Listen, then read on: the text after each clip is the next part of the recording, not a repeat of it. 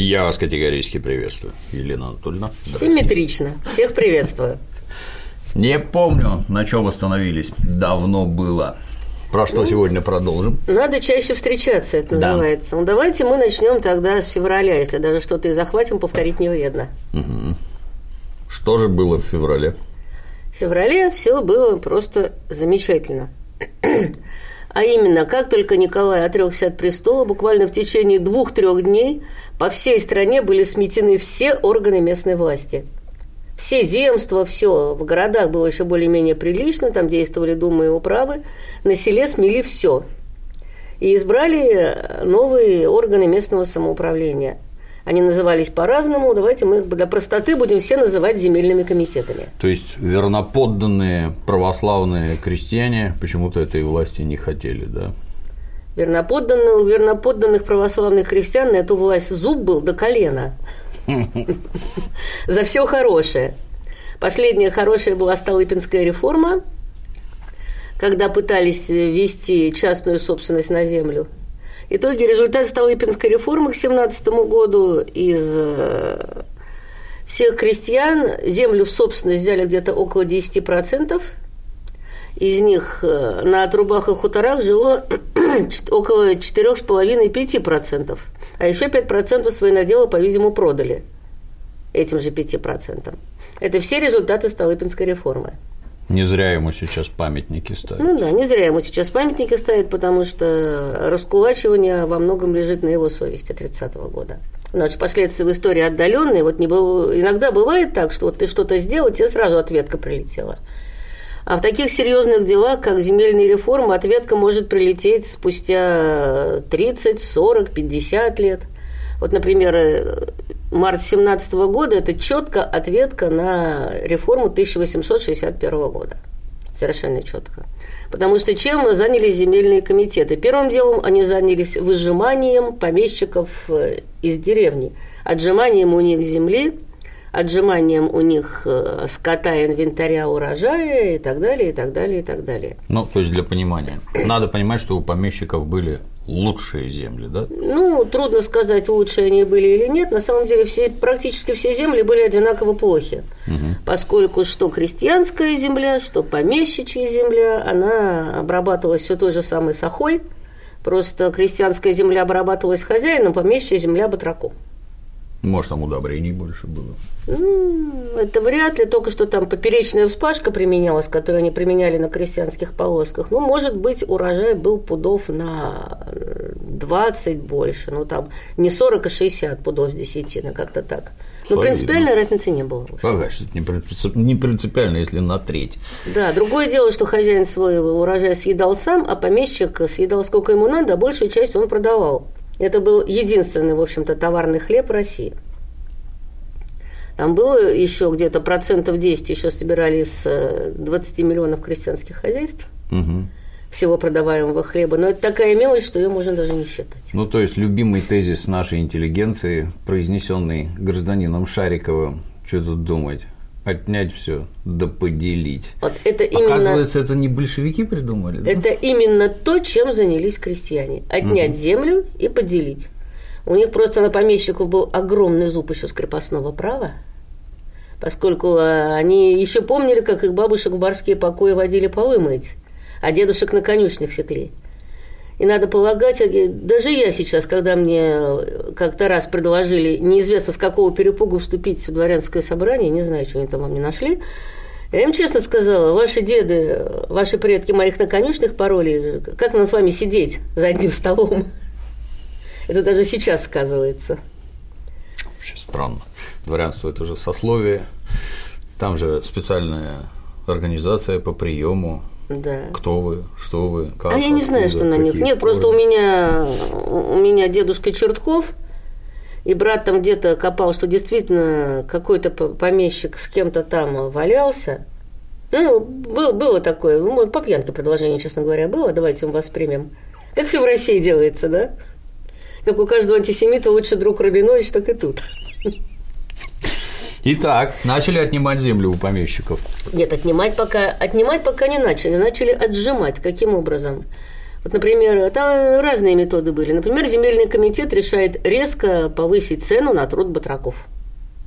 Вот взяли там в 10 раз повысили, да? Угу. Кстати, точно то же самое в 20-е годы применял э, Совет народных комиссаров, когда отжимал у концессионеров их предприятия. Вот чисто тот же прием. Значит, в 10 раз повысили цену на труд батраков, а потом землю как э, необработанную отнимали. Угу. Ну, ну раз такой, не можешь, зачем? Да, простой, красивый прием. Опять же, земли, которые сдавали крестьянам в аренду, тоже отнимали. А что ты сдаешь? Не можешь сам обработать, отдай. Ну, потихонечку так, пока еще не громили. Угу. В общем, пока, пока деревня организовывалась. И особенно спешить было некуда, сеять только в мае, а сейчас еще март на дворе. И, а тут в мае начался первый всероссийский съезд крестьянских депутатов. У нас очень много говорят о советах рабочих и солдатских депутатов, но были ведь еще и крестьянские депутаты. А это была контора очень интересная. Например, на этом съезде половина депутатов, 600 с копейками человек, были из деревни, крестьяне, а половина были из армии, солдаты. А что такое солдат? Это тот же мужик, только вооруженный, приученный к порядку и очень хорошо распропагандированный либо эсерами, либо большевиками. Угу. Ну, на съезде, конечно, преобладали эсеры, но обстановка там была очень веселая. То есть политическое доверие Временного правительства выдали тут же, плевать им на все это было. Более-менее от них выжили даже одобрение в войне до победного конца, но явно с тем прицелом, что мы вам одобрение войны, а вы нам земельку. По земельке спорили э, почти три недели, и в конечном итоге товарищи эсеры сами себя перехитрили – поскольку, да, министр земледелия СР Маслов сидел в, при, в президиуме и принимал участие в работе съезда. И приняли вот то, что хотели, что земля передается земельным комитетам, которые в ней разбираются, и сами решают ее судьбу. А после того, как все это приняли, сказали, ну, это вообще-то не постановление, это вообще-то наказ правительству, чтобы оно вот так сделало. Тут уже депутаты посмотрели и сказали, это что такое? А мы не понимаем, какой такой наказ. Он тут министр земледелия сидит, что еще надо? Ну и, значит, вооруженные правильным методом, они поехали на места делить землю. Но пока еще делили ее достаточно мирно. А тут в июле вдруг грянуло. Начиная с июля-августа, даже с августа пошли поджоги имений, убийства, разгромы. Мне стало интересно, что произошло-то? что вдруг все было мирно, прилично, спокойно, почти конституционно, и вдруг сорвалось. А, а была еще одна очень интересная организация. Называлась она, называлась она «Союз земельных собственников и сельских хозяев». Вот это я тоже нашла в какой-то маленькой статейке, которую никто никогда не читает. И эта милейшая организация в середине лета собралась на свой съезд – а земельные собственники, там половина где-то была помещики, а половина была крестьяне-собственники. То есть, в общем-то, кулаки и зажиточные. И помещики, вздохнув, сказали так, понимая, что все равно им все удержать не удастся, ладно, отдаем вам всю необрабатываемую землю, всю землю, находящуюся в арендах у, в аренде у крестьян, но отдаем только собственникам. А тех собственников было, как мы помним, 5% крестьян. И вот тут-то и грохнуло. А что им не понравилось? А что не понравилось общинникам, если помещичью землю мимо них отдают кулакам? Вот это ему не понравилось. И после этого они пошли, э, совершенно дивные вещи происходят. Например, читаешь э, конкретный случай. Где-то в средней полосе был такой кулак, который арендовал помещичье имение. О, кулачки-то были, а? Имение арендовал. И тут два крестьянина забрели на его поле, уж не знаю, с какими целями, по-видимому, зерна поворовать. Люди кулака Романова их убили, после чего поднялась вся деревня, имение сожгли, Романова к ногтю вместе с его компанией. Вот такие разборки царили. Убили, нет? Убили, конечно. И это еще ни один большевик в деревню не прокрался, да? Нет, все эсеры. Какие там в деревне? Деревня была под влиянием, точнее, деревня не была под влиянием эсеров, это эсеры были под влиянием деревни. На самом деле деревня не была ни под чьим политическим влиянием. У нас говорят, что рабочие люди организованы. Это, пардон, повторяют по Марксу. Рабочие у нас были самые, что ни на есть маргиналы, которые в первом-втором поколении приехали из деревни, в чужой обстановке, в городе, большевики знали, с кем работать. Бери, лепи, как из пластилина, все, что хочешь. А мужичок, он свой интерес понимал четко. И мужичок соглашался только с теми, кто его интересу поддакивал. Вот эсеры его интересу поддакивали, они свою программу сделали по крестьянским наказам. И, соответственно, большая часть сельской интеллигенции была, состояла в партии эсеров. Ну и, соответственно, и в учредилке было много эсеров, и в советах было много эсеров. А потом произошла такая замечательная вещь, как второй съезд советов и взятие власти большевиками и декрет о земле. СССР-то наказы собирали, программу составляли, а ничего не делали. А тут пришли гнусные большевики и прочитали с трибуны декрет, первым пунктом которого, первым пунктом говорится, помещичья собственность на землю отменяется немедленно, без всякого выкупа. Вторым пунктом помещичье имение, все земли удельные, монастырские, церковные, со всем живым и мертвым интритарем, и та-та-та, и тра-та-та, переходит в распоряжение властных земельных комитетов. Угу. Вплоть до учредительного собрания. Ну и дальше. Право частной собственности на землю отменяется навсегда. Это большевики. Большевики-то они... Большевики, не цацкались. Они не просто не цацкались. Большевики не участвовали в правительстве, не имели там своих людей, не, не были никак с ними связаны. Они могли делать все, что хотят. СССР это они как? У них свои министры сидят, они должны сообразовываться. Угу. Не зря же Ленин никогда не позволял партии участвовать в правительстве, чтобы сохранить свободу рук. СССР очень обиделись, ужасно обиделись, и стали кричать, что большевики э, приватизировали их программу. На что Ленин совершенно решенно возразил. Хороша же партия, программу, которая, которую надо победить, чтобы реализовать ее программу. А потом началась вся власть Советов. Первое послереволюционная зима была очень интересной. У города в деревне, в принципе, был один единственный интерес – это продукты, угу. продовольствие. Мы дали вам землю, а вы уж, будьте добры, давайте кормите города. Тем более городского населения 15%. Трудно прокормить, что ли? Оказалось трудно. В прошлые разы мы говорили примерно о структуре сельского населения. Так вот, я напомню, что около 70% сельского населения были бедняки, из коих не меньше половины хлеб не выращивали, а покупали. То есть того, что они выращивали, им для, для себя не хватало. И они еще покупали хлеб. И э, около 20% оставшихся были середняки, которые более-менее кормили себя сами. И вот только 5% так называемых зажиточных хозяев в деревне выращивало хлеб на продажу. Угу. А в основном на продажу выращивали помещичьи имения, а помещиков-то нет. Нет помещиков. Хлеб порасхватали, ой, землю порасхватали, инвентарь порасхватали. Лучше от этого никому не стало. Потому что что у него там 5 десятин или 7 десятин, от этого хлеба на рынке не прибавится. Только что он меньше лебеды в свой собственный добавит. И возникли... То есть, а это как получается? Вот было у него там три десятины, да. а он еще семь себе придет. Да какие там, говоря. какие там семь? Грубо говоря. Помесячи... И вот стало, пускай в два раза больше. Да станет. не в два, там прибавка была процентов 20 от силы. Помещики к тому времени давно уже свою землю продали, отдали. Это чисто было скорее социальное, что еще... Ну, то есть никаких проблем с производством там вот взрывного роста никакого не произошло. А откуда он возьмется, если были разорены все крупные хозяйства практически? Конечно, у большевиков в декрете о земле было сказано, что надо сохранить э, крупные передовые хозяйства. Ну, кое-где их даже сумели сохранить. Что делать? Организовали там совхозы.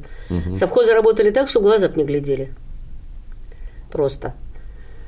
Поэтому сразу же товарного хлеба не стало почти совсем.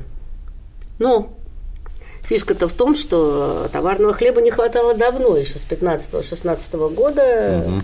поскольку Россия, российское правительство было чрезвычайно умным, и хлебную монополию ввело только, то есть твердые цены на хлеб, ввело только осенью 16 года, когда война уже два года шла. А до того же была свободная продажа. А какой интерес мужику когда растут цены, когда ничего нельзя закупить за деньги, какой им интерес продавать зерно? Да никакого вообще. Вот этот хлебушек у них лежал. Продотряды находили хлеб 17 года, 16 года, 15 года, 14 года. А вопрос, у кого они их находили? Вот это интересно. На селе были держатели хлеба, были помещики, ну это понятно. Были еще спекулянты. Кстати, крупнейшим спекулянтом был э, крестьянский банк. Угу. И земельным, и хлебным, и всяким. Это тоже понятно.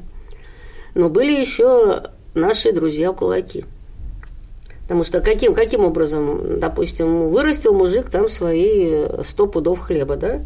Ему налоги он не платит, ему не до того. Ну ладно, хоть соль-то купить надо. Соответственно, десяток пудов ему надо продать.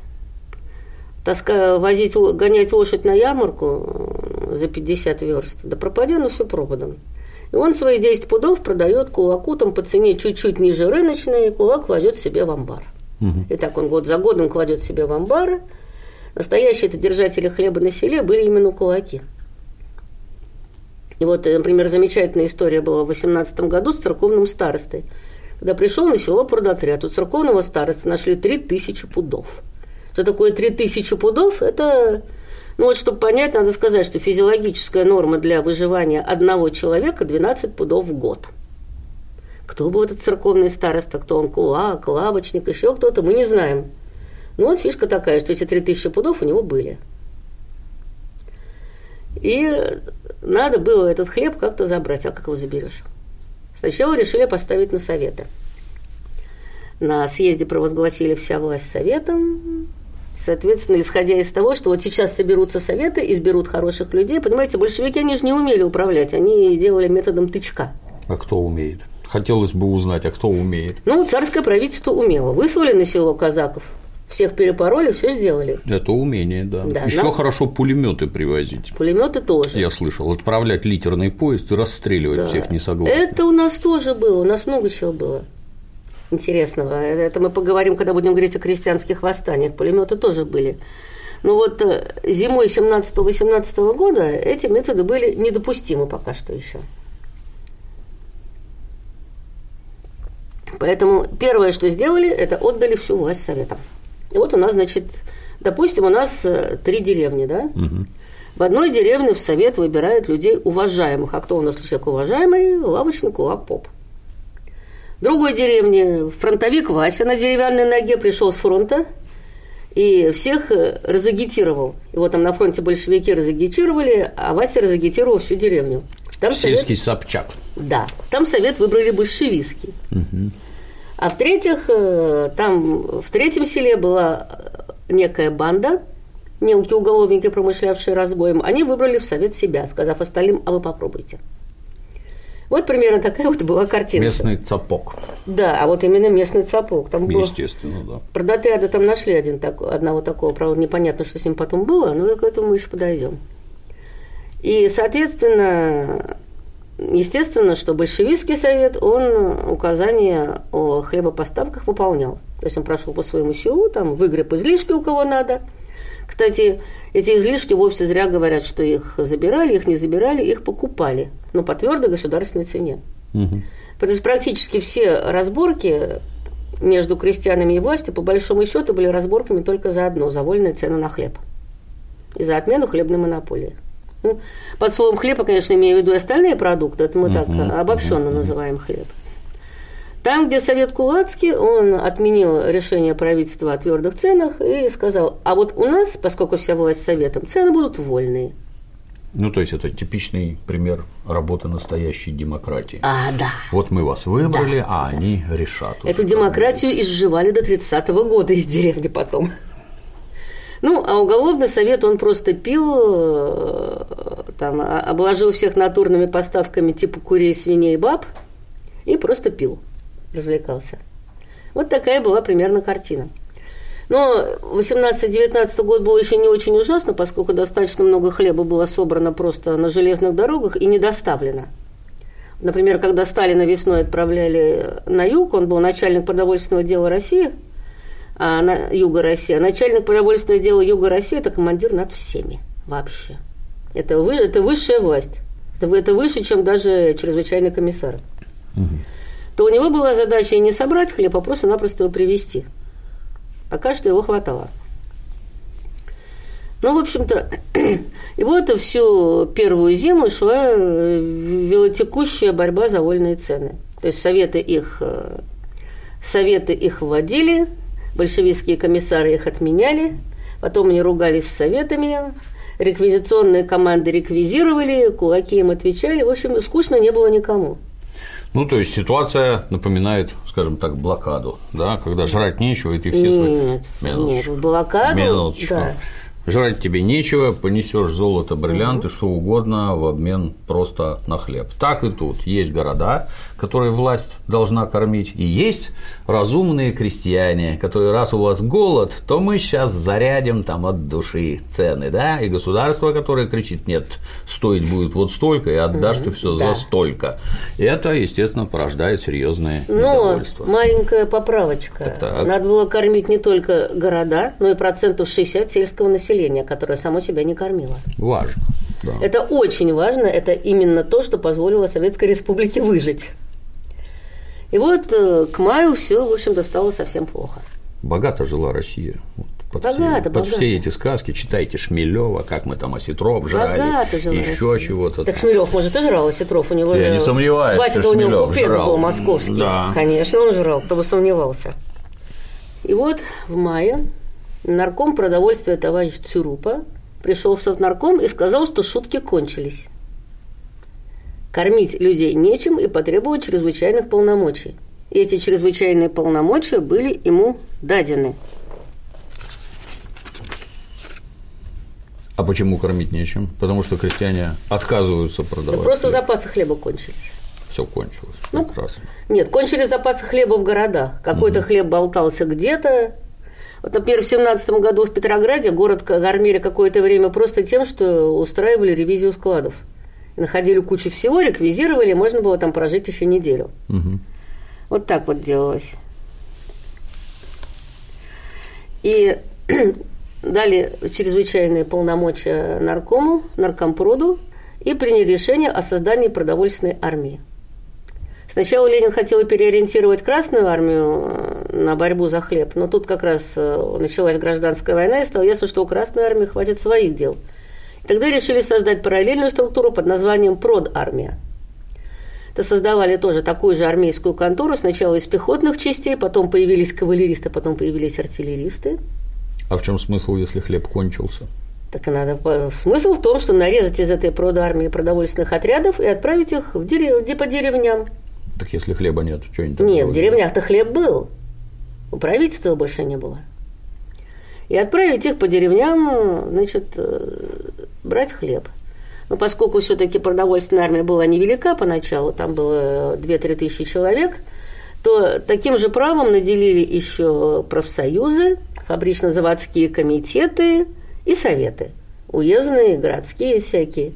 Причем последние таким образом половину хлеба отдает э, наркомпроду, половину хлеба оставляют себе.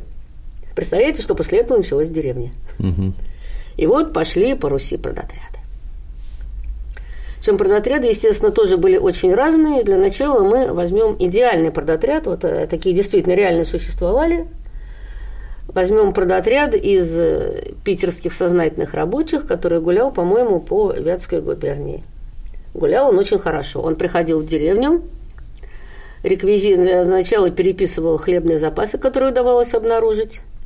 Плюс этим всем тут же радостно воспользовался наркомздрав, который послал в деревню, ну, ну, не врачей, хотя бы фельдшеров, там э, сопровождал фельдшер или медсестра этот продотряд, которая попутно там э, детишек осматривала и говорила мамочкам, что не надо их водкой и соски поить. У нас же в деревнях было принято нужно нажи- наживать хлеба, смочить водки и дать ребенку в тряпке. В чтоб Средней. Азии так кусочек опия заворачивают, Ну в да. тряпочку дают пососать. Ну а да, в Молдавии так. тряпочку мочат в вине и тоже. У нас водки мочили. В водке, наверное, надежнее. Плюс там возили с собой какие-то книжки, плюс организовывали школы, плюс организовывали клубы. В общем, продотряд, как он задуман, был многофункциональный Мгм.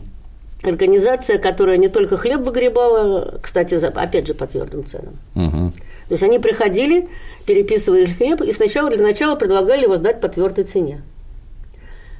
а после того, когда хлебосдача по твердой цене заканчивалась, они снова шли проверять, э, разыскивали спрятанный хлеб, и вот это тоже выгребали от души за бесплатно. Никто не мешал сдавать, да? Никто не мешал сдавать, да, оставляли, оставляли норму, но нормы бывали разные. В принципе, была установлена иногда норма 12 пудов на человека, иногда 13-14 пудов на человека, плюс 18 на лошадь, там 15 на корову, то есть не так, что выгребали все под завязку. Угу. И вот, ну ничего бы у них, конечно, не вышло, если бы не гениальная идея товарища Свердлова, который сообразил, а если 60% населения хлеб покупает, так ведь они же на нашей стороне должны быть.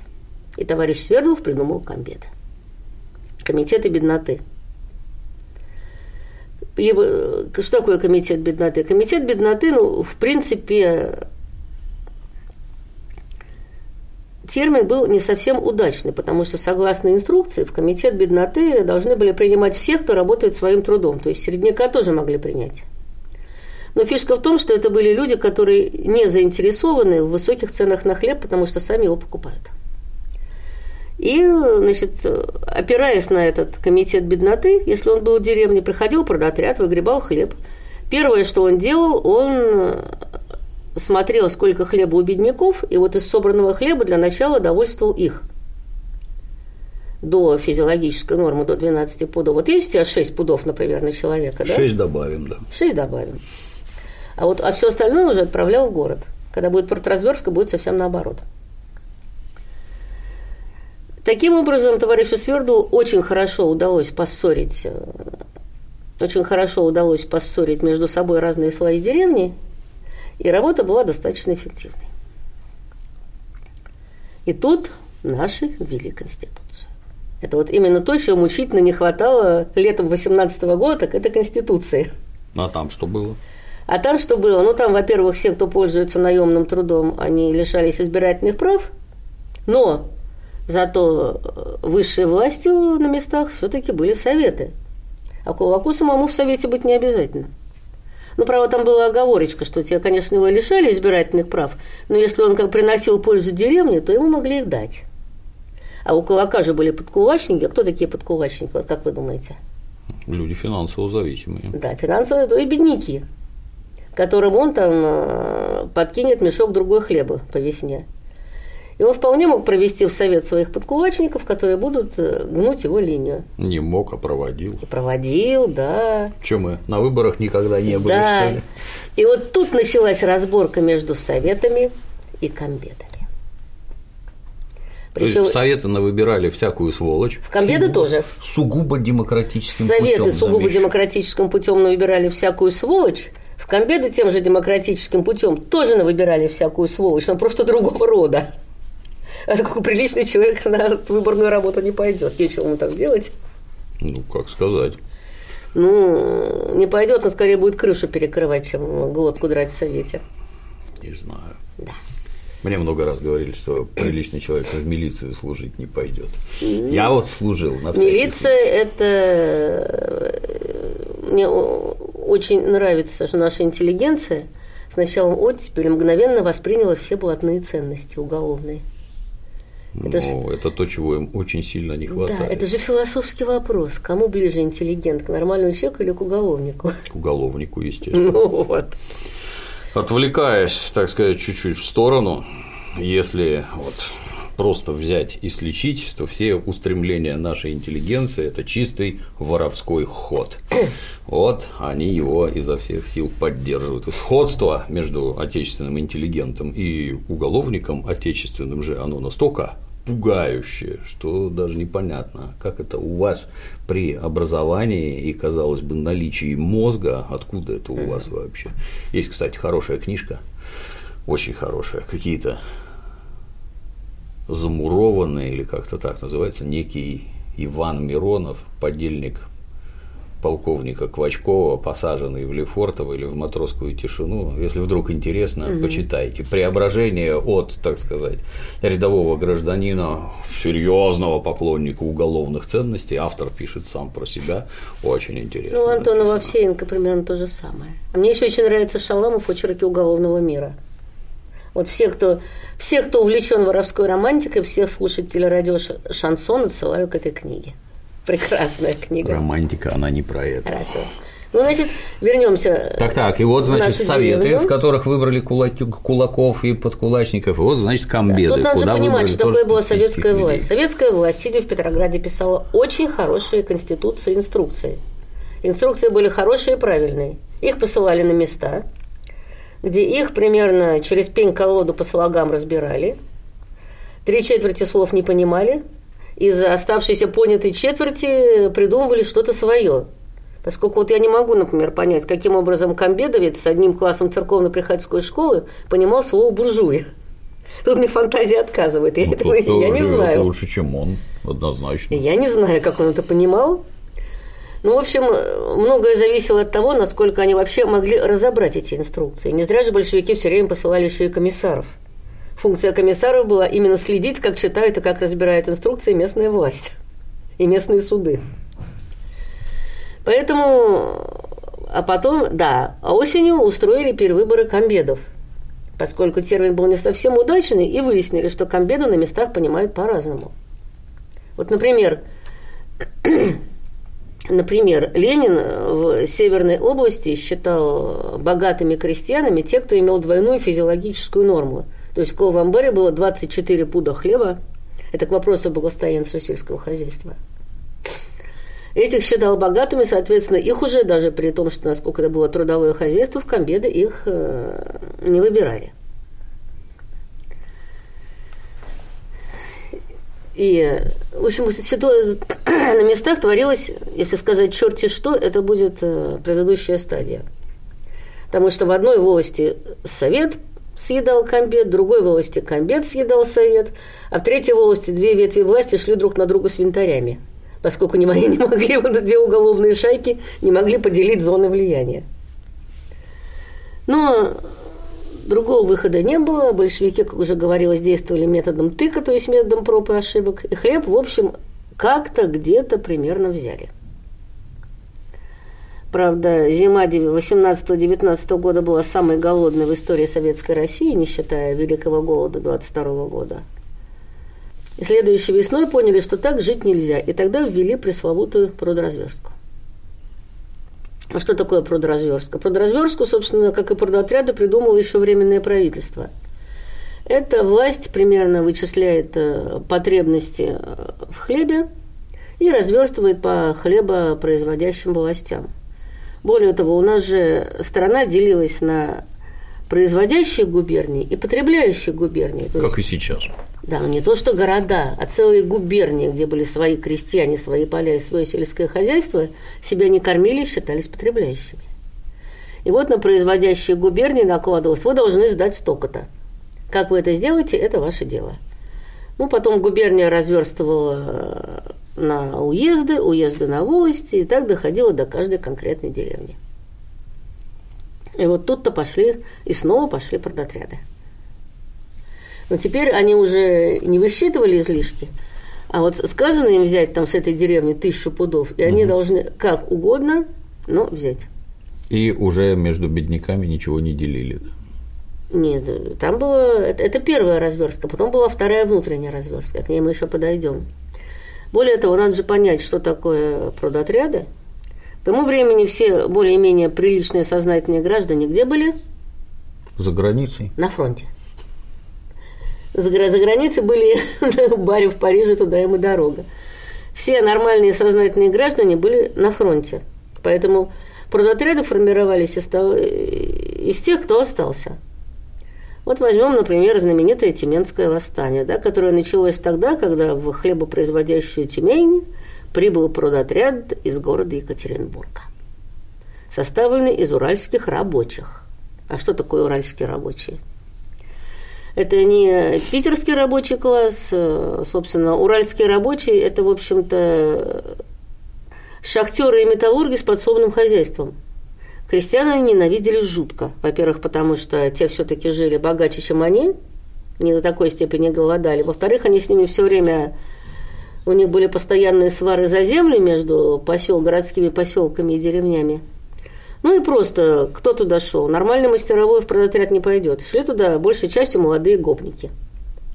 И вот эту вот э, замечательную компанию отправили в Тюмень на хлебозаготовки, это как плеснуть керосинчиком на тлеющие угли, чтобы уже все как следует Тут я загорелось. э, с удивлением вас слушаю. А То есть что вот там? эти вот все умные, образованные, которые страну до края довели, они убежали за кордон и сидят в Париже, горюют о России. Если бы они сидели в Париже, они, которую они потеряли. они да? пришли во главе Белой армии, Это которую снабжали англичане. Пока они Да. убежали, бросив свои поместья, владения, имения, дворцы и скорбели, сидя в Париже. Это они страну довели. В этой самой стране существует масса населения, у которого, как вы сказали, один класс церковно-приходской школы, которые В слова разобрать случае. не В умеют. лучшем случае. Тут я уже Это волноваться элита. начинаю. Так откуда кого брать-то? Вот там гопники, здесь уроды и прочее. Так Ну, вот это вопрос, который я задаю, население состоит из который я задаю нашим правозащитникам. Других откуда взять? У нас же не зря царская Россия разбиралась, извините меня, с своими крестьянами посредством винтовок. У нее тоже кадров не было. Так это происходит всего лишь потому, что крестьяне не образованы, Да. темные, Да. запуганы. Проблемы эти решила только советская власть. Проблемы а, эти решила а только замечательное советская власть. царское правительство этим не занималось вообще. Ну, вот такой человеческий материал достался большевикам. И что с ним надо было делать? Были какие-то другие способы решения этой проблемы. Я думаю- Например, послать агитатора в деревню, который скажет крестьянам, надо кормить города и хлеб отдавать вот по такой цене. Так потому пытались, что. пытались. И что, отдавали? Нет. Так может, надо было прислать Так фишка-то в том, продотряд, который Понимаете? придет с пулеметом и это дело отнимет, иначе здесь умрут от голода люди. Нет? фишка-то опять же в том, что листовки присылали одним, а хлеб был у других. То есть пришлешь ты Дайте им бедняку, почитать листовки и что? пришлешь ты бедняку, он там... Вот а, если вы Березовскому дадите почитать листовку о том, что Россию надо развивать и строить, как вы думаете, что он с этой листовкой сделает? Будет хотя бы читать, нет? Вот кулаки с ней так и поступали. Ну, Поэтому и посылали да. продотряды. Еще раз, термин крестьянин, термин лукавый и несуществующий на самом деле. Потому что школьной истории под крестьянами понимается все сельское население, а в нашей, пардон, демократической истории под крестьянином понимается кто? Столыпинский достаточный крестьянин, который кормит себя и выдает еще хлеб на продажу. Ну, это ж игра словами. Это, да, но это игра словами, но у нас же народ э, в истории разбирается досконально. Поэтому, когда я задаю вопрос, у какого количества, у какого, какой процент того сельского населения, у которого большевики забирали хлеб, они говорят, что забирали у всех. Я спрашиваю, как же тогда все выжили? Как же вообще советскую власть не снесли? Представляете, 100 миллионов человек, которых забирают хлеб. Это что же будет? Это, это страну на молекулы разнесут. Забегая вперед, да. И вот прибыли гопники. И вот прибыли гопники и начали добывать хлеб. Нет, гопники, они прибыли вооруженные единственно правильным учением, знающие десяток правильных слов и даже прочитавшие пару брошюрок в меру своего. Ну, у них было четыре класса образования, они там поняли половину слов. И, и, в общем-то, они понимали только одно, что у них там дети голодают, а у крестьян дети не лежат по лавкам с голодухи, потому что которые лежат по лавкам и не видны, а вон э, с саночками бегают. Дети Причем крепкие. тут понимание брошюрок? Я уже просто теряюсь. А ни Причем при тут чем тут понимание брошюрок? Вот я русским языком объясняю. Здесь голод, хлеб вот там. Да. Его не отдают, потому что жлобы. Его надо забрать силой. Причем тут брошюрки? Забрать силы, но тут же надо еще понять, у кого он есть. Вот это самое интересное. Ведь хлеба же нет ни у кого, правильно? Ты придешь ты к кулаку в дом, он что скажет, что у меня там вон два амбара за околицей? Он скажет, да нет, вон, ну, сами с голоду пухнем. И смотрите, мы не толстые, мы с голоду опухнем. Мне вот тут, извините, перебью сразу. Интересно, а как в деревне можно такое количество спрятать? Я вот От, от Чисто как милиционер. От пришлого, да, как Для начала ты должен, ну, например, вырыть яму. Если я Яму. твой сосед, я увижу, что ты яму роешь, потому Да. что образуется земля. Если ты будешь рыть яму за пределами деревни, то я, как твой сосед, увижу, что ты везешь туда в телеге мешки и ни одну ходку делаешь, и ничего ты там никуда И не что, вы скажете, и что вы скажете как сосед? Вы скажете, а я тебя видел, а дай-ка ты мне пару мешков зерна, а то я тебя пойду продотряду заложу. Сначала возьму два мешка зерна, а потом заложу Нет, не продотряду. не заложу, и не скажу, заложу. И скажу, вы еще мне два мешка должны. Я людей Может быть так, а может быть хорошо нет. знаю. Может быть еще 100 вариантов, но Да. только все равно в итоге заложат Ну, не и хлеб отнимут. не Ну, обязательно. исключения бывают. Нет, возможно, возможно, он считает, что ему будут каждый месяц давать по два мешка. Это как они с кулаком договорятся. Более того, например, был такой способ прятать, как просто прятаться по бедняцким амбарам. Он говорит подкулачник, вот мой хлебушек у тебя полежит, а я тебе там э, два, два мешка весной дам. И такие были договоренности. И потом никто же не думал, что советская власть долго проживет. Вот советская власть там через пару месяцев рухнет, а людишки-то останутся. И вот тогда-то мы все счеты и сведем.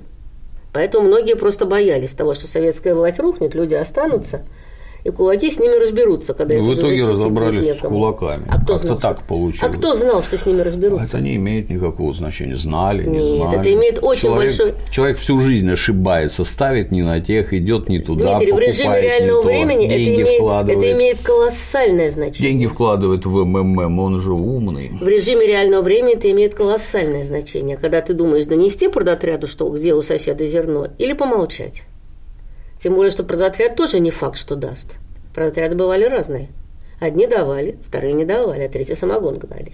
Так не бывает, чтобы везде все было одинаково. Так не бывает. Вот я и говорю, что там через полосица была самая замечательная. Вот, например, читаю я письмо, где крестьянин жалуется, что он бедняк, у него одна корова, одна лошадь, пришел к нему продотряд, э, там выгреб поставил по полтора пуда на душу населения, все выгреб. И даже взял сырые коровьи кожи. Мне щелк в голове. Бедняк, одна корова, одна лошадь, а кожа откуда? Потом выясняется, что начальник продотряда был крестьянин той же волости. То есть он явно знал, к кому идти. И мы получаем совсем другую картинку. Вовсе это не беднячок, а это самый нормальный кулак, который, чтобы закосить по бедняка, коров зарезал, мясо продал, а кожи-то остались.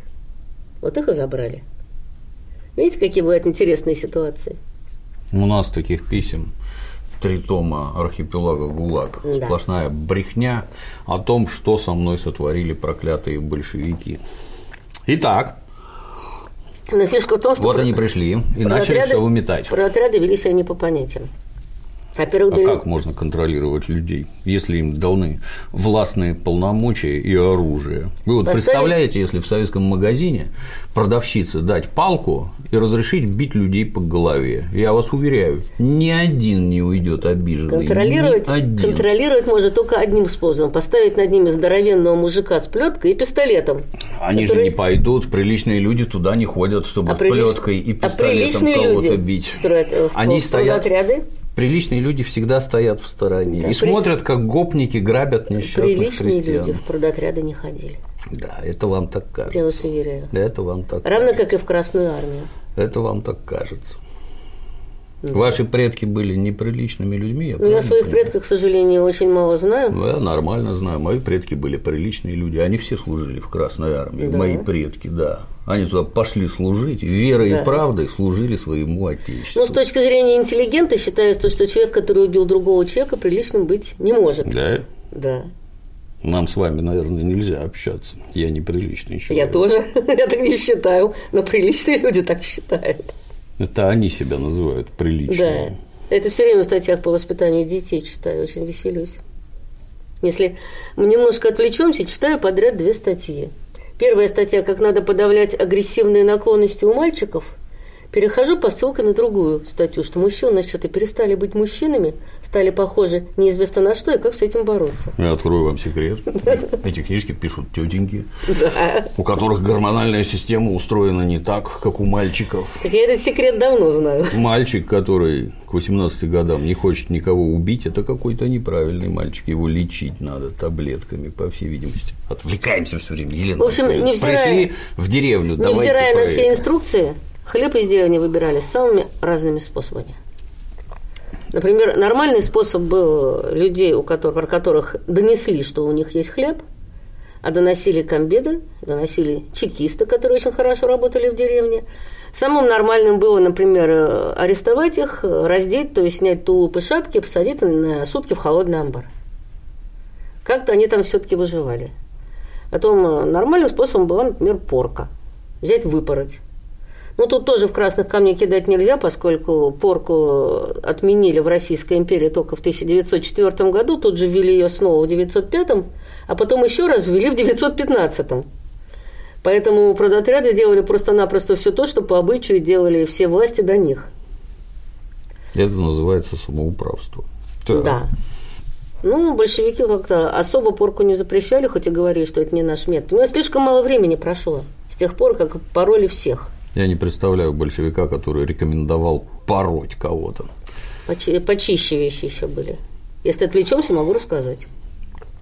То, что было, Елена Анатольевна, оно не значит, что это кому-то рекомендуется. Мне вот как оперуполномоченному никто не рекомендовал пытать и убивать людей. Никто не рекомендовал. И никогда вам ничего подобного Рекомендовали? Насчет рекомендаций. Задам вам вопрос. Да. Пытают ли людей нынче в полиции?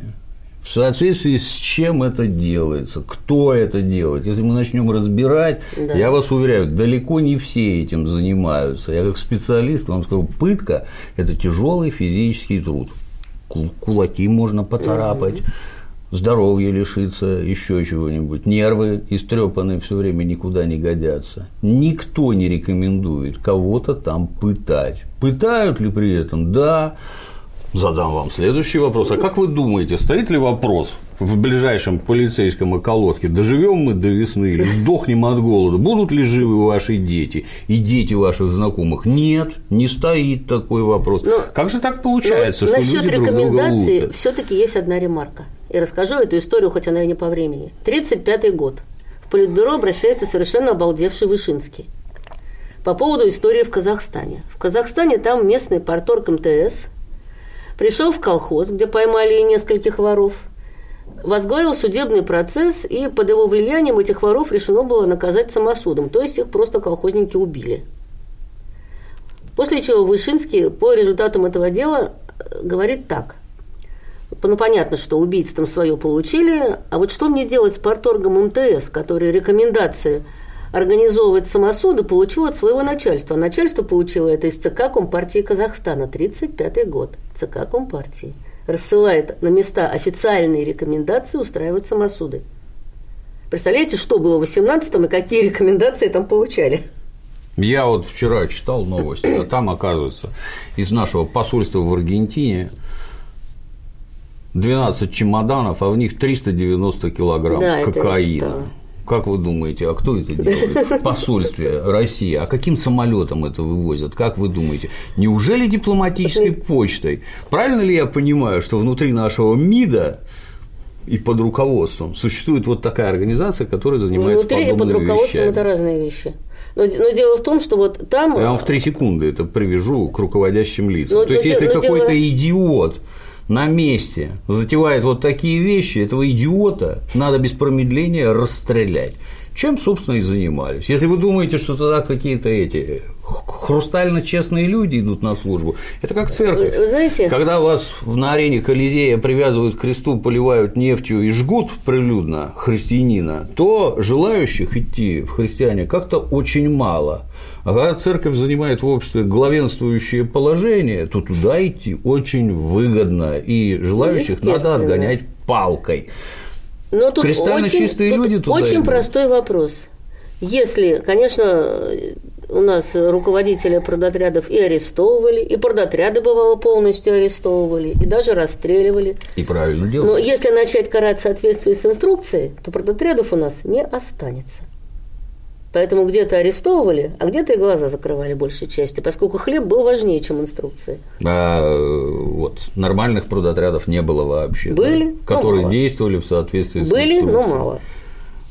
Были полные и... отморозки. А где брать хорошие? Больше. Негде. Где брать хорошие? Негде. Это не отморозки, это люди такие. Они в массе вот такие. Понимаете? Если они друг друга порют, то это они делают то, к чему привыкли. За неимением гербовой пишут на простой, за неимением простой пишут на обоих.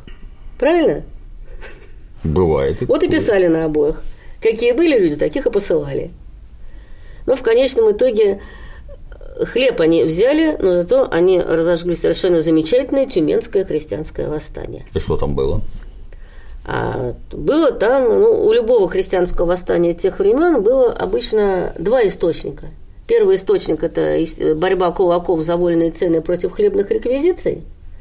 Это источник номер один. А источник номер два – это беспредел продотрядов.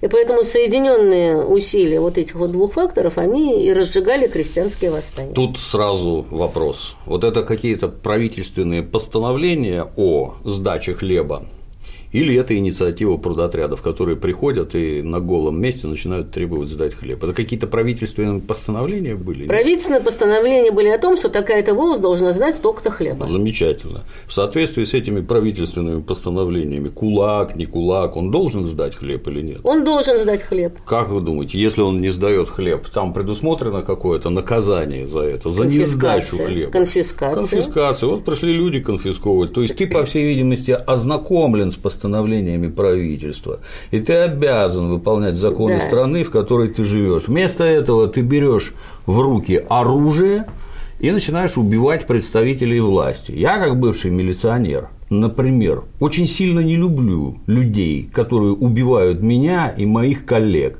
Этим людям я и мои коллеги без промедления прострелим головы, потому что есть власть, есть распоряжение власти, которое надо выполнять.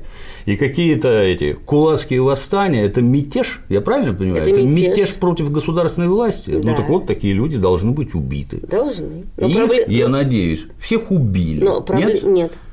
Не все. Но проблема в том, заложили что... бомбу. Но проблема в том, что у них э, гораздо больше силы, чем у Красной Армии в данном регионе. В Тамбове, например, э, крестьянская армия была сильнее красноармейских частей. Это ей не помогло. Были. Это ей не помогло по другим причинам уже. Совершенно по другим. Но силой с ними, в общем-то, почти ничего нельзя было сделать, поэтому применяли самые разные методы. Правильно делали. Как разные. При штурме крепости лезут на стены, копают подземные ходы, заносят бочки с порохом, ломают ворота, угу. взрывают стены. Так не бывает, что каким-то одним способом решать. Я еще раз повторяю, это мятеж. Это называется. Но когда началось... А не какое-то там спровоцированное несправедливым отношением продотрядов восстание. Это мятеж. Нет, там да. и так, и так. Нет, не и так. И так, и так. Не так. Когда к тебе приходят какие-то гопники, заявляют, что они продотряд. Давайте вот откажемся с сегодняшнего дня платить налоги. Я считаю их несправедливыми. И Выхождение пос... по мукам читали? И посму, да, читал. Читали. И посмотрим, помните, там что был, с нами будет через помните, месяц. там был комиссар товарищ Броницкий, который… Соседей сагитируем. Да. Мы вот нашей областью отказываемся платить вам налоги. Давайте посмотрим, что будет. Ну, смотрите, вы крестьянин, да? Да. К вам пришел человек, который зачитал постановление. А вы знаете, что это за человек? Может, это продотряд, а может, это банда. Вот вы едете на машине по дороге, а вас тормозит сотрудник да. ГАИ. Вы знаете, кто это такой? Возможно, это переодетый, переодетый вор, уголовник. Вы остановитесь или поддадите скорости до 150 Вы знаете, и если, уедете. Если я достоверно знаю, что из четырех сотрудников ГАИ три уголовника, я, скорее всего, поддам скорость. А там ситуация была именно такая. Ну и сядете благополучно в итоге. Поддадите скорость. У вас очень странная мышление в отношении Нет, государевых у меня, людей просто, у меня... и того, что происходит. Если я бандит, и я к вам приду, я никаких бумажек вам показывать не буду, я у вас все отниму Дмитрий, и уйду. Дмитрий, вы не понимаете главного. Все, что вы говорите, это для государства, в котором есть власть. В 2018 году, в 2019 году власти не было. Кто же присылал продотряды? Кто продотряды? их формировал? Одни продотряды присылали те, кто называл себя местной властью. Другие ну. продотряды присылали заводы. Третьи продотряды присылали банды. Помните, как в Чапаеве? Красные придут грабить, белые придут грабить. Куда крестьяну податься? Никуды. С винтарем в лес. Никуды. А, Такая нет. твоя судьба. Не, крестьянин был не такой. Крестьянин пришел с империалистической Какой бы войны. ни был этот крестьянин, хлеб он отдал. И дальше он делал то, что ему сказали. Нет, нет, а не... вы говорите просто про смутное время, во а время это... которого в том числе происходило Дмитрий, всякое А о чем мы с вами говорим? О каком времени? Не о смутном, что ли? Ну так, блин, города надо было кормить надо или нет? Было. А людей надо, надо было кормить было. или нет? Вы можете назвать хоть один способ, как можно было А я разве говорю, что они не правы? Они были правы. Я Естественно, просто, правы. Я просто обрисовываю вам ситуацию. Что крестьянин, он э, тоже не, не мужичок в лаптях, он пришел с империалистической войны. Это такой же дебил, как вы говорите про остальных. Ну, не Точно дебил, такой же он такой же отморозок. Он Гопник, пришел- отморозок. Он пришел с империалистической Обученный войны. убивать людей, обученный безжалостная, убивать людей. кровожадная тварь. Ну, не вот- кровожадная ну, если тварь, такими нет. категориями судить, Нет, то это нет. именно Он она. солдат, который пришел с империалистической войны, которого там обучили убивать. Он принес с собой винтовку, а то и пулемет, который лежит у него в амбаре. Пулемет тяжело принести. Который лежит, ну, пулемет, ой, что только не привозили. В товарном вагоне можно и пулемет провести. Который лежит у него в амбаре, эта винтовка. И он абсолютно не склонен отдавать хлеб, который нужен либо его детям, либо ему для торговли. Поэтому продотряд приходил вооруженный. Продотряд приходил вооруженный. И это было, в общем-то, как, как я называю в своей книге, это была вторая гражданская война. А скорее это даже была подлинная гражданская война, потому что то, что называется войной, это была, по сути, интервенция. То есть война отечественная, когда мы отбивались от э, десяти государств-интервентов. А вот это была гражданская война. Потому что какой идеал крестьянства? Подать и не платить, рекрутов не давать. Но, кстати, наши продотряды поступали гораздо гуманнее, чем белые, потому что белые, столкнувшись с сопротивлением, попросту выжигали деревню. Это были интеллигентные люди. Да, это Возможно, были- дворяне. Это были интеллигентные люди под руководством дворян. Они сплошь и рядом просто выжигали деревню. э, И в Сибири, например, э, из милы расстреляли мужчин, из милости приканчивали детей и женщин, чтобы те не умирали с голоду. я надеюсь, я надеюсь, никаких народных восстаний это не вызывало, я надеюсь. Тюменских, Тамбовских не было, нет? Сибирь изначально не поддерживал большевиков. Ну, спасибо Колчаку. Спасибо Колчаку Сибирь стала красной. Какое там, какое там Тюменское восстание? С Тюменским восстанием разобрались быстро. А вот Сибирь стала красной. Это надо уметь заставить покраснеть сибирских хлебопашцев, которые себя кормили, которые не знали помещика. Вот, вот это действительно особый талант. Это потому, что ими занималась элита русской Да. нации, дворяне. Ну, не элита русской нации в подавлении восстания действовала несколько иначе. Они время от времени, значит, объявляли просто тотальную амнистию. Если ты вышел из леса и сдал оружие, можешь идти домой и заниматься своим трудом. Именно поэтому у нас достаточно быстро разобрались с бандами. Иначе бы мы с ними возились до самой Великой Отечественной войны. Ну, у нас и сейчас ряд идиотов, когда амнистии на Северном Кавказе объявляют, у нас и сейчас масса идиотов возмущаются. Как это вы бандитов простили? А вот так. А у нас нет других людей. а Ну, с этими надо что-то Ну, правда, делать. эти счеты уже рванули в коллективизацию, но это мы забегаем вперед.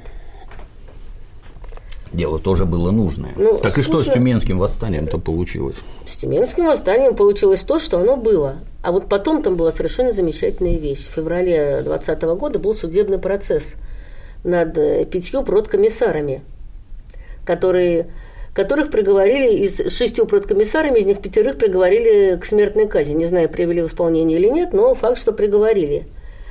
Причем я читала эти самые, типа обвинительные заключения, там, например, такое, что призыв... хотел вступить в половую связь с гражданкой такой-то. Кому-то там набил морду, кого-то там э, выпорол. То есть это вещи, за которые даже не арестовывали, а их приговорили к смерти. За что? А за то, что эти их действия вызвали восстание. Вот такое у нас было, пардон, большевистское правосудие. Не по составу преступления, а по последствиям. А какое еще бывает правосудие? Вы что, большевиков-то так сильно не любите, что Я их люблю наоборот. можете? Я их наоборот люблю. Вы что? Мне все время интересно, а вы бы что в тех условиях делали? Это ранее советская юстиция, это вообще особая вещь, понимаете? Там смотрели не потому, что ты сделал, а потому, какое последствие, какие последствия, к чему привело твое действие. Поэтому, например, восьмая статья, по которой огромное количество людей освободили от суда, то, что в новых условиях их действия утратили социальную опасность. Вот была такая статья в, в Советском уголовном кодексе, восьмерочка, которую у нас очень мало кто говорит. Ну, а здесь наоборот, здесь судили за то, что действия, которые сами по себе тянули на мелкое хулиганство, но они вызвали восстание. Ну как? Поэтому Изнасилование – это не мелкое это не хулиганство. И порка – это не мелкое хулиганство. По тем временам порка – это Вы берете некий, с моей точки Дмитрий, зрения, по вот тем вы берете временам... некий пример, некий пример, и говорите, что вот было вот так. Таких примеров, было и так, по и всей и так. видимости, было достаточно много. Да по тем временам... Не шестеро человек было осуждено, хотя бы привлечено к Нет, уголовной это был ответственности. Конечно. Это был большой процесс. Наверное, были и мелкие процессы. Их было были, много. Было много. И, наверное, да. людей карали за беспредел, который они чинили на местах. Так не бывает, что какие-то это вызвало последствия. Ну, так не бывает.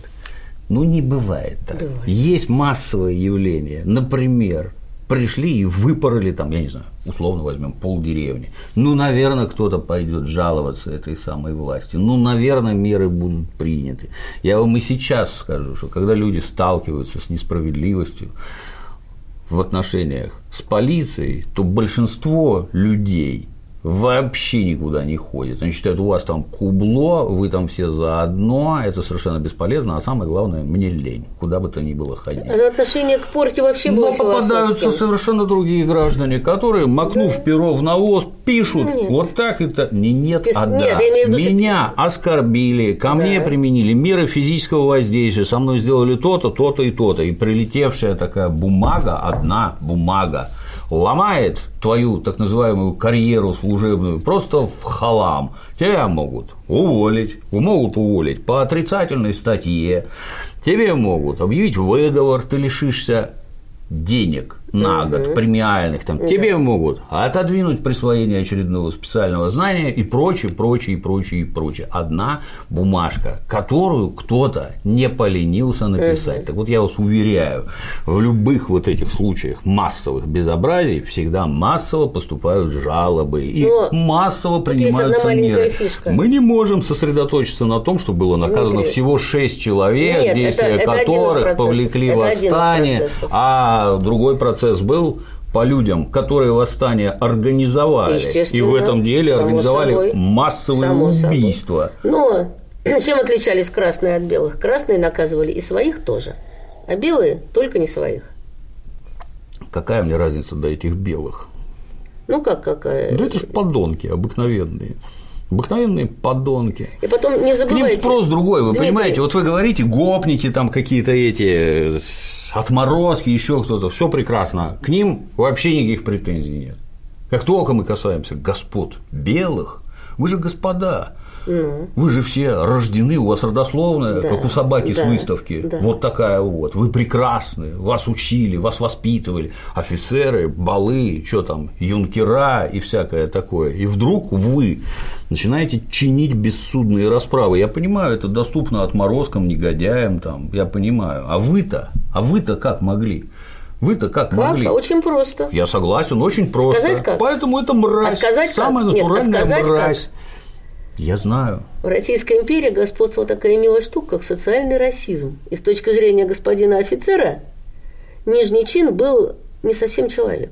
Я бы даже сказал, совсем не человек. Ну, не совсем не человек, это вы маханули, но не совсем человек. Унтерменшик такой. И поэтому к нему не были в полной мере применимо то, что господину офицеру. Я замечу, они оба были при этом православные. Да, они оба были при этом православные. А, кстати, о птичках. Православная церковь принимала участие в Тюменском восстании на стороне кулаков. Православная церковь принимала участие на стороне и красных, и белых, и зеленых. Это зависело от конкретного священника. Кого было больше, интересно. Потому что белые, которые, точнее, трудно не белые, сказать, а... Трудно сказать, кого было больше, поскольку враждебная деятельность священников документами ЧК фиксировалась, а дружеская не фиксировалась.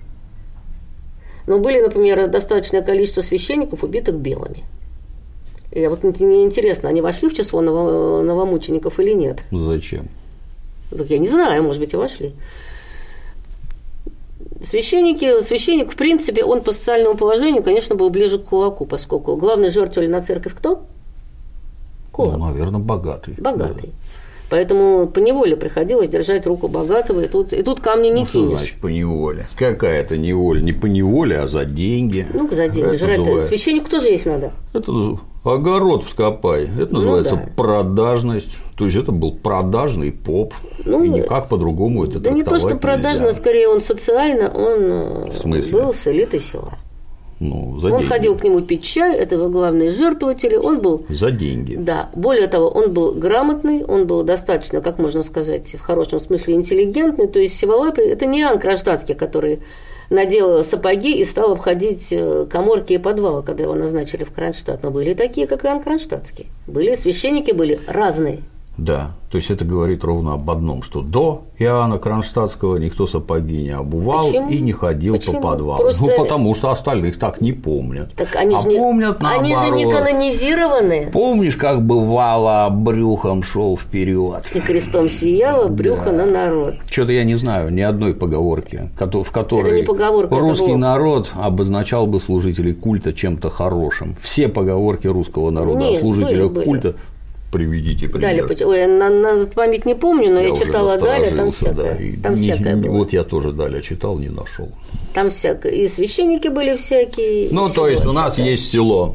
Да. В селе есть богатые и бедные. В селе есть богатые считают бедных унтерменшами, это однозначно. Среди этих Ну. богатых и при этих богатых живет служитель культа, который Да. получает от них деньги, а значит изо всех сил их всеми мыслимыми и немыслимыми способами поддерживает, испражняясь в голову пастве, которая, значит, тоже должна занимать сторону богатых. Будучи бедными, они должны радоваться, что Господь определил вашу жизнь вот так, Бог терпел и вам велел. Как этого человека не поднять на вилы в ответственный момент, ну, лично мне Не, вообще-то непонятно. не поднимали. То есть, по-видимому, они были разные все-таки. Ну, бывают разные, безусловно. Разные. Бывают. Разные они были. А разные. основная масса, она одинаковая. А основная масса, она вообще в это не лезла. Вот среди белых тоже были разные, вы Да. знаете. А вот Колчак сделал Сибирь красной, но были разные, понимаете. Не все жгли деревни, не все. нет. Не все. Возможно, кто-то даже отказывался исполнять приказы Колчака, и его за это расстреляли. Но как-то все остальные отлично справлялись, и Сибирь А стала знаете, красной. почему Тамбовское восстание стало тем Тамбовским восстанием, которое мы знаем? Оно началось с нормальных аграрных волнений против прудоразверстки. Но в Тамбове были свои, своя Красная Армия, там какие-то части стояли, и командовал частями царский офицер. А у царского офицера какой метод борьбы с восставшими крестьянами? Понятия не имею. Ну вот он вместо императорской армии берет Красную армию, идет жечь деревни. Соответственно, мужиков концлагеря, баб куда хотите, деревню У сжечь. нас не было концлагерей для Были. мужиков. были. В Тамбове были концлагеря. И э, после и таким образом им удалось раздуть восстание до колоссальных размеров. А потом пришли люди с Елеем и Амброй, и восстание утихомирилось. Нет, а потом- Или пришло еще больше войск. Нет, потом пришел товарищ Тухачевский, который э, в- в- не стал жечь деревни огульно, а по разработкам ВЧК стал брать в заложники людей, которые близко стояли к бандитам. То есть там пришел чекист, обошел своих этих самых, сказал, а вот эти вот в лес бегают, а вот эти в лес бегают, а вот к этим из лесу ходят. Взяли их в заложники, сказали, либо, значит, вы сдаете бандитов, там бандитские схроны, либо мы этих расстреливаем. В одной деревне расстреляли, до другой слушок дошел. После этого, когда они приходили, там уже все они отмежевывались официально от бандитов, что с точки зрения бандитов было предательством. И вот таким образом, не выжигая деревни, не отправляя людей в концлагеря, восстание очень быстро утихомирили и объявили тотальную амнистию бандитам. А вот тех, кто уже не вышел, вот тех уже гоняли по лесам с помощью Красной Армии. Что тут необычного? Разницу метода не могу. видите?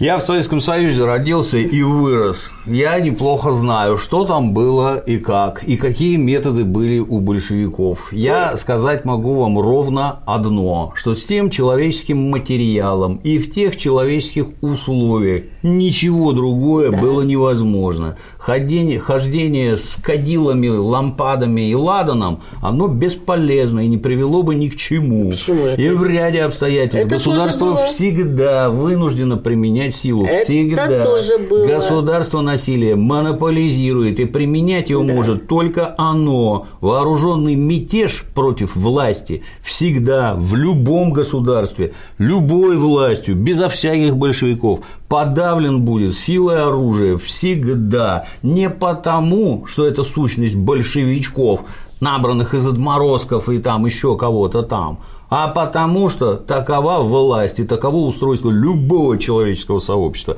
И иначе быть не может. Не забывайте. Иначе государство не может существовать, не забывайте. его не будет. Иногда мятеж подавить не удается, тогда приходит новая власть, и это называют революцией.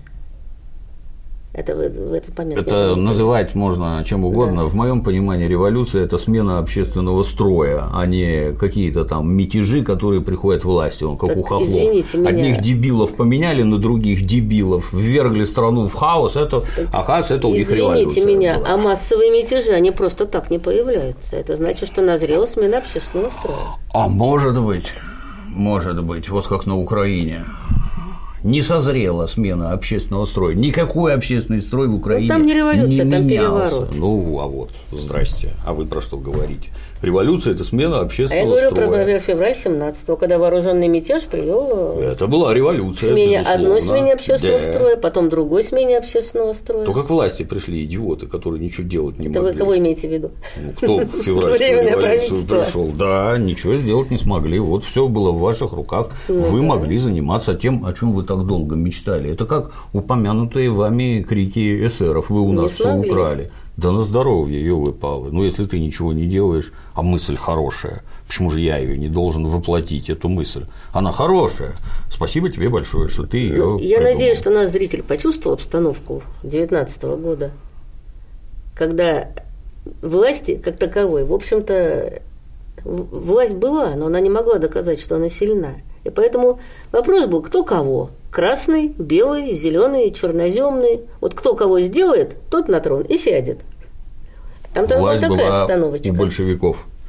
Ну, в И Петрограде, это в главное. Москве. Ну, отлично, она распространилась по всей А, стране. а там близенько еще правитель Омский был в 19 А вот году, у правителя. Омского как-то не сложилось, Да. и не задалось, и не смог он ничего. А почему? А, А- потому что власть большевиков была главнее, и большевики были главнее. Если бы Да нет, если бы правитель Омский себя иначе повел, Сибирь могла бы быть Елена независимой. Анатольевна, если бы у, уж извините, Да. пошлый пример, приведу, если бы у бабушки был другой половой орган, она была бы дедушкой, а получилось так, как получилось, и ничего у правителя Омского не вышло. Ну просто вы, Дайте вы человек, который всю жизнь жили в сильном централизованном государстве, Я отлично знаю, что это такое. Да. Отлично знаю. И в централизованном государстве в разных местах люди жили очень по-разному. И местные элиты формировались очень по-разному. И хотели вот разного. представьте себе Я вот, например, страну, жил в Средней Азии, где у председателя колхоза, ну, не совсем, у него тюрьма была для было такое. колхозников, где Было они такое, там да. при советской власти.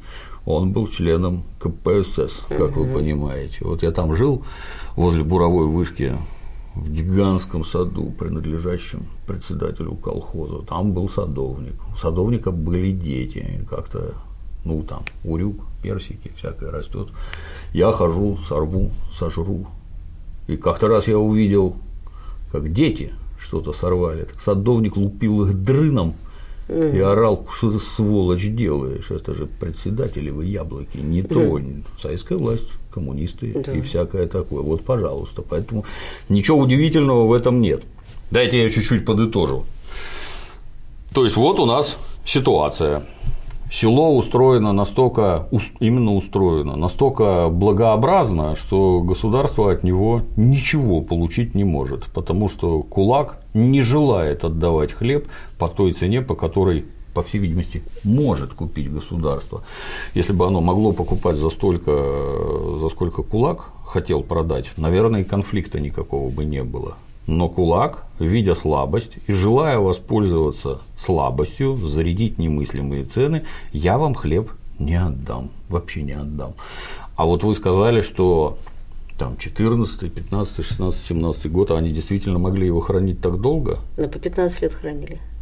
Я в, в вопросе бестолковый, то есть в моем понимании оно лежит в элеваторах, мы его в армии возили, Оно лежит долго. оно когда вот в куче навалено, оно же там гореть начинает. Да, так и горело. Более того, это одна из причин возмущения крестьян, что зерно собрали, а оно горит. Да. И опять же записочка, что зерно собрали, да, сыпали, вывести сразу не смогли. А мужички наши, они для увеличения веса привозили и ссыпали зерно со льдом в ноябре Ага, уже. Ну, естественно, оттепель, ледок растаял. Вода. Да, потом все смерзлось. И опять же, мужички кричат, а чего вы у нас забрали, почему он лежит, не вывозится. Это то же самое, что было в Голодоморе. Там тоже была такая же ситуация примерно. И это было, разное было, понимаете? Продолжим. Вот хлеб, который они сдавать отказываются. При этом голодают, ну, условно, пока еще не это, не мор там, не голод. Города, внутри которых хлеб никто не производит. И в то же время, как вы сказали, 60% населения голодает половина деревни. да, вынуждена хлеб покупать. То есть своего у них тупо нет. Ну, не за деньги, бывает за отра- часто Неважно, за отработку да, это- покупали. это всё За равно на- деньги. Да. Да. То есть и сама деревня ест не досыта, Часть деревни. Да, но внутри этой деревни есть люди, у которых всего избыток, жрут они как надо, и еще и пытаются управлять общественными процессами внутри Да. этой деревни. То есть это фактически получается ОПГ, который против государственной власти. В- составе ОПГ в наличии боевики, вооруженные, обученные, есть, которые да. угнетают этих крестьян, а государство в лице бывших на тот момент большевиков начинает продразверстку, которую, о ужас, придумали не большевики, а временное правительство. А, по-моему, еще, еще, раньше еще была. раньше было. При царе Да. была железно. Это осень 16 года. Только тогда не взяли, а теперь его взяли. Проблема застарелая, да? То есть ничего нового в этом нет для правительства тогдашней России. Все уже было, и все эти выкрутасы с ценами на хлеб не отдам, и еще чего-то Все это было. Что было? И метод решения все тот же, что был тогда. Отсылаем вооруженный отряд, который у вас это изымет силой. И ничего нового в этом тоже нет. Большевики тут не это, не изобретатели и не самые, так сказать, возводители. Естественно, все это со- сопровождается, как всегда, чудовищным бардаком на местах, где Да. исполнители, чуя полную безответственность, как это близко и знакомо, немедленно начинают, вот вы сказали про коровьи шкуры, что коров зарезал, а шкуры-то остались. Шкура? Они при этом еще немедленно сводят личные счеты. Однозначно. Те, кто возглавляет отряд, если он местный, и те, кто живет внутри деревни, ты тварь у меня за все, ответишь, я на тебя всех вообще наведу. Плюс вот этот замечательный пример про то, как кулак раздает своим друзьям хлеб, пусть у тебя полежит, а я тебе за это. То есть система сокрытия хлеба, система там прятания туда-сюда. Это неразрешимый клубок проблем. Там только с саблей ходить можно и рубить налево-направо. Чем, собственно, Ну, Нет, почему? И был еще один вариант у правительства. Подать в Какой? отставку и уйти в эмиграцию. Ну, это только для благородных людей. Это, ну, это для настоящих демократов, конечно. Только для благородных И вот людей. если бы учредительное собрание провели как положено, создали бы коалиционное правительство, вот тогда бы было так. Они бы ушли, и будь здесь, как говорится. Мы, мы будем сидеть с чувством сбереженной политической девственности Да. и горько вот это- плакать по оставленной родине. А вот эта вот кровавая баня, которая Да. там творится, она нас не да, касается. мы, мы же делали, что могли. Ужас в целом. Какие Просто- злодеи-большевики, а? Они не ушли, а полезли в кровавую баню. Просто ужас. Да. Вот При этом подлинных организаторов кровавой бани, которые держали народ в диком состоянии 200 лет, называть нельзя. нет, называть их можно, но они же у нас... э, Некоторые святые теперь. Это опасно. Мы можем оскорбить чувство ну, верующих. святых я не скажу, только один там, и, и то страстотерпец, а это Нет, он святой для них. Он для них для кого святой. для них? Я, я Вот сама Павла, верующая. Вам вот крест Павла показать? убили, Павла убили. Что-то святым не стал. Тут похлеще было. Тут у нас был принял. младенец Иоанн Антонович, которого в год забрали от мамы и посадили в камеру, которую он всю жизнь не прожил. Да. Но его он не страстотерпец. А потом при попытке штурма Да, закололи шпагами. А представляете годовалого ребенка, посаженного без в камеру? суда, без Да, следствия, без без, всего. ничего. Ну, что-то Вот как-то он там вырос, без мамы. Свят- Мама сидела в соседней камере. святости не добавилось. Итого, вот мы имеем чудовищный клубок совершенно кровавых проблем, которые в условиях слабости власти каждый норовит решить с помощью оружия. Вы хотите силой хлеб забрать? А я вам силой такой же Да. отвечу на это Да. дело. Подниму мятеж, народ на свою сторону, который, как обычно, часть не знает, куда бежать. Ну, наверное, за сильными. Ну, Кто кто-то нас? за, многие были за красных, красные пайки давали. Безусловно. И они реально безусловно. давали, потому что после, после НЭПа в Сибири было очень большое недовольство советской властью, потому что пайки отменили. А раз отменили и было недовольство, значит, до того их давали. Реально, бедным. А Ну и, соответственно, здесь мы подзуживаем население на сопротивление законной власти. Здесь мы выступаем с оружием в руках, тут мы убиваем активистов и прочее, и прочее. Короче, кровавое кубло. И этим самым большевикам лично я могу только посочувствовать. Вот в такое влезть, не бросить это на середине, не убежать в Они о эмиграцию. сочувствии не просили. Они со Надо. своей стороны, они, во-первых, все-таки вполне успешно раскололи деревню, натравив на организатора восстания бедноту. Правильно сделали. Правильно сделали абсолютно. Они не раскололи деревню, они подняли основную массу супротив Да. мироедов. во-вторых, они не стали решать вопрос голой силой и объявили широчайшую амнистию, дав возможность людям сложить оружие. Ну, по-другому нельзя. Да. Вы вспомните художественный фильм, например, сериал «Вечный зов», Ну, где там один брат тут, а другой брат тут, а потом Ванька, Ванька он был, да, который могли этого и не был. делать. Ванька у Могли был, не да? делать. Могли. э, Про «Вечный зов». Ванька был у Белых. Ой, не помню. А Кто-то Федька был, Да. у красных, а в итоге Федька оказался сволочь, а Ванька оказался хороший.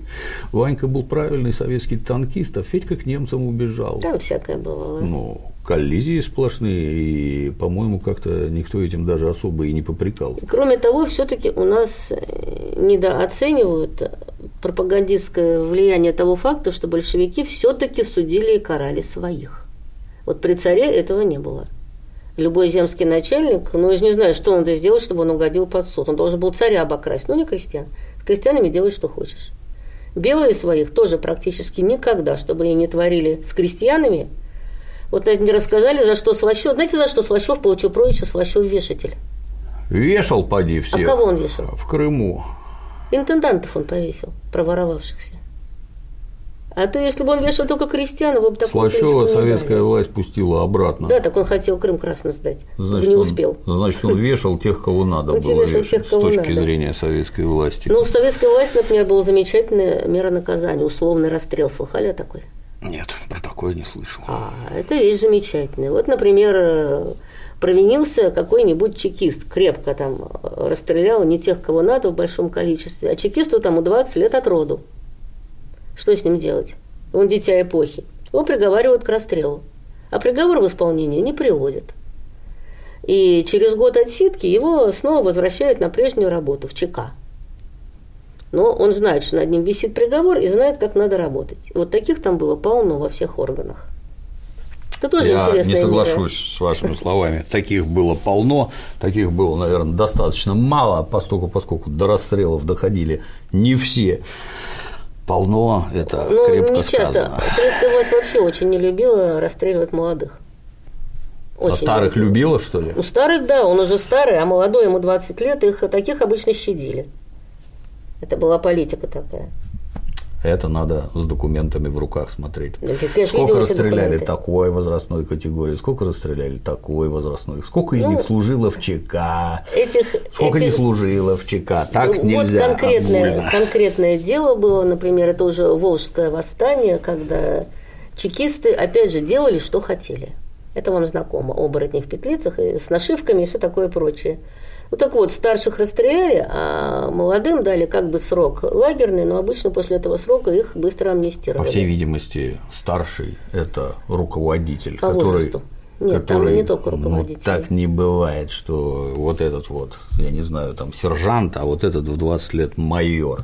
Ответственность по-другому отвешивается Ну, внутри органов. Гайдар 18 лет был командиром Это отряда. исключение, Елена Анатольевна. это исключение. Ну, был Я на 18 лет таких он исключений командиром натыкаюсь в отряда. таком количестве в документах. И чего? Что, И что чего? с того, что он, он, был он тоже расстрелял какое-то количество людей, которых э, просто вот пришел и расстрелял. Потом дошло до разбора полетов. Его быстренько демобилизовали, повесили какой-то простой диагноз и отправили э, в тыл. Он нездоров был.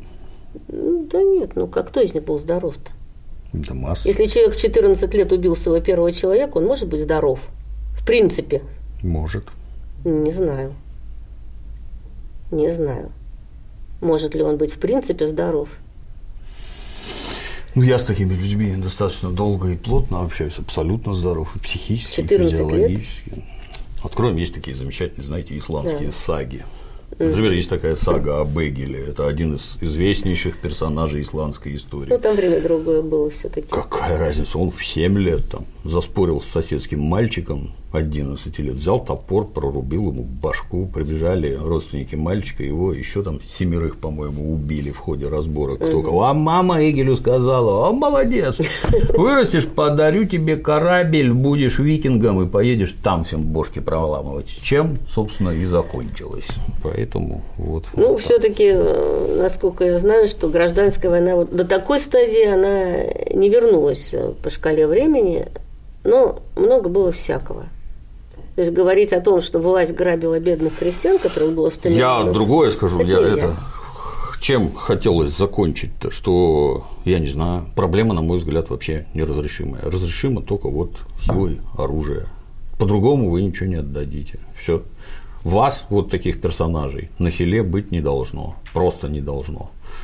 Потому что как только власть на селе попадает в руки таким, как вы, ну, ждите, закончится все это огромной кровью. Поэтому вас ликвидация кулачества как класса.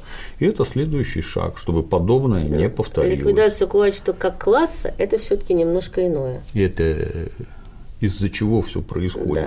Да. Так это всегда из-за этого происходило. Как еще Рэд Батлер говорил, все войны ведутся из-за денег. Вот так Это открыто. тоже, это тоже война велась из-за денег. Мрачно, очень мрачно все. Мрачно было. Я поражаюсь мужеству большевиков, которые все С это не помощью бросили. отморозков и гопников. Да. Так у нас, у нас, извините меня, страна была отмороженная. Нет, это была самая обыкновенная страна, такая же, как и все. Знаете, все-таки страна, где 25% грамотных, а что может считаться грамотностью, это отдельный вопрос. В начале 20 века все-таки У всех, наверное, у всех стран свой, так сказать, путь развития, который все проходят с разной скоростью, у всех разные этапы наступают в разное время. И- вот с моей точки и зрения. то, что молодой пролетарий, молодой фабричный, он гопник по определению, это отмечалось еще исследователи нравов начала 20 века. Я тоже был молодой пролетарий. Гопником по определению я не был. Ну, там пролетарии, которые работают по э, 10, 12, 14 часов 6 дней в неделю. Но трудно после Помните этого. Мартин Иден? Если ты работаешь 14 часов, ты не можешь не напиться в воскресенье. Трудно после этого в воскресенье не И, напиться. и не подраться. Ну, это уже, так сказать, последствия того, что меня заставляют, вынуждают Да. работать по 14 часов. Если это у вас вот так организовано ваше замечательное общество, Да. в рамках которого я из этого полускотского состояния или скотского состояния не могу подняться, а вы там наверху сидите и радуетесь, наверное, что-то с А этим потом обществом тебе дали восьмичасовой рабочий день и сказали, вот чтобы тебя не загнали обратно в то, где ты был, вот бери друзей и иди в деревню добывать хлеб, чтобы мы продержались. Ну, он Ну ради этого методы? ходил. Повторюсь, если у тебя Он дети этого? голодные сидят, Ну а там все тоже. сытые, ну, всё, ну, комплексное.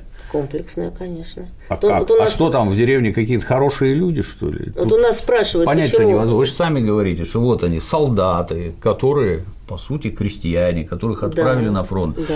Этот, вернувшийся с ружьем, он не знает, как у него в деревне все устроено, в чьих руках Знает, власть, у знает, кого есть хлеб, а самое главное, почему у него все это есть. А у меня нет. Да, а у меня нет. Может, это потому, что, ну как это принято рассказывать, что кулак это чудесный. чу- Он же кулак. Знаете, почему теперь объясняет, почему он кулак? Что он так работал, что у него аж во сне кулаки не разгибались, так вот от лопаты, там, от тачки. я О знаю, кулаках мы в следующий раз поговорим, там много сказать. Завершу. Да. И, Да. А я, значит, а я. Я бездельник, получается. То есть то, что я хожу, батрачу на него, это говорит о том, что я бездельник или там дурачок. Не мог начать какой-то там мега-стартап, в рамках которого я забогател и тоже стал кулак и сидел плевал на Так всех. меня Чушь часто собачья. спрашивают, почему в Первую мировую войну русский солдат воевать не хотел, а во Вторую воевал так, что э, сгреб всю Европу как мусорную кучу. Ну, Можно Очень рассказать, просто. за что воевал в первую и за что во А вторую. очень первую погнали, а во вторую им было за что драться, Так потому точно. что если они все помнили, куда их вернут, если они проиграют. И поэтому там был такой подход, что я лучше сдохну, но туда не пойду. То есть он не хотел назад в православную. Россию? А при чем православно? Не знаю. Советский Союз атеистический был. Ну, тут э, совсем все по-другому. Чтобы у него кулак был, помещик, поп, Православие- окормлял его и К было бы все православию хорошо. это отношение ни малейшего не имеет. Самое прямое. Нет. Вот тут я с вами не соглашусь. Я православие, наверное, знаю больше, поскольку уже 20 лет Вы, по всей видимости, путаете веру и церковь как социальный институт. Как сказал Нет? один мой знакомый православный прихожанин, мы все такие хорошие, такие преподобные, нас только святым окормлять. Какая паства, такой и пастырь. А как же, каков поп, таков Да. приход? Это вторая половина этой пословицы. Это первая половина. И она гораздо больше, чем вторая половина. Они, это, они, это шутка. Это инь и янь. Не сказал бы. Социальный институт, он человеческий и совсем со всеми присущими Ну, в любом человеку случае, грехами. Часть большевиков действительно строила новое общество, а вот часть большевиков, нет, они действительно были такие, и много. Ой, Елена Анатольевна. Часть большевиков действительно... Так вы меня дослушаете или как? Ну, что ж они построили? Подожди, вы меня дослушаете? Конечно. Они ничего не построили. Часть большевиков строила новое общество, а часть большевиков строила страну, где люди никогда не будут голодать. И вот в конце концов эти две части между собой передрались. Если общество голодно и не ест досыта, то сначала, наверное, надо ликвидировать голод. Ну, а они считали, что надо Задача- сначала построить новое общество. Задача была успешно выполнена. Если бы мы с вами оказались на их месте, я очень сильно сомневаюсь, чтобы мы вообще поняли, что надо делать, в какую сторону бежать, где мы пробуем, где мы угадали, где мы не Так Они особо угадали. не понимали.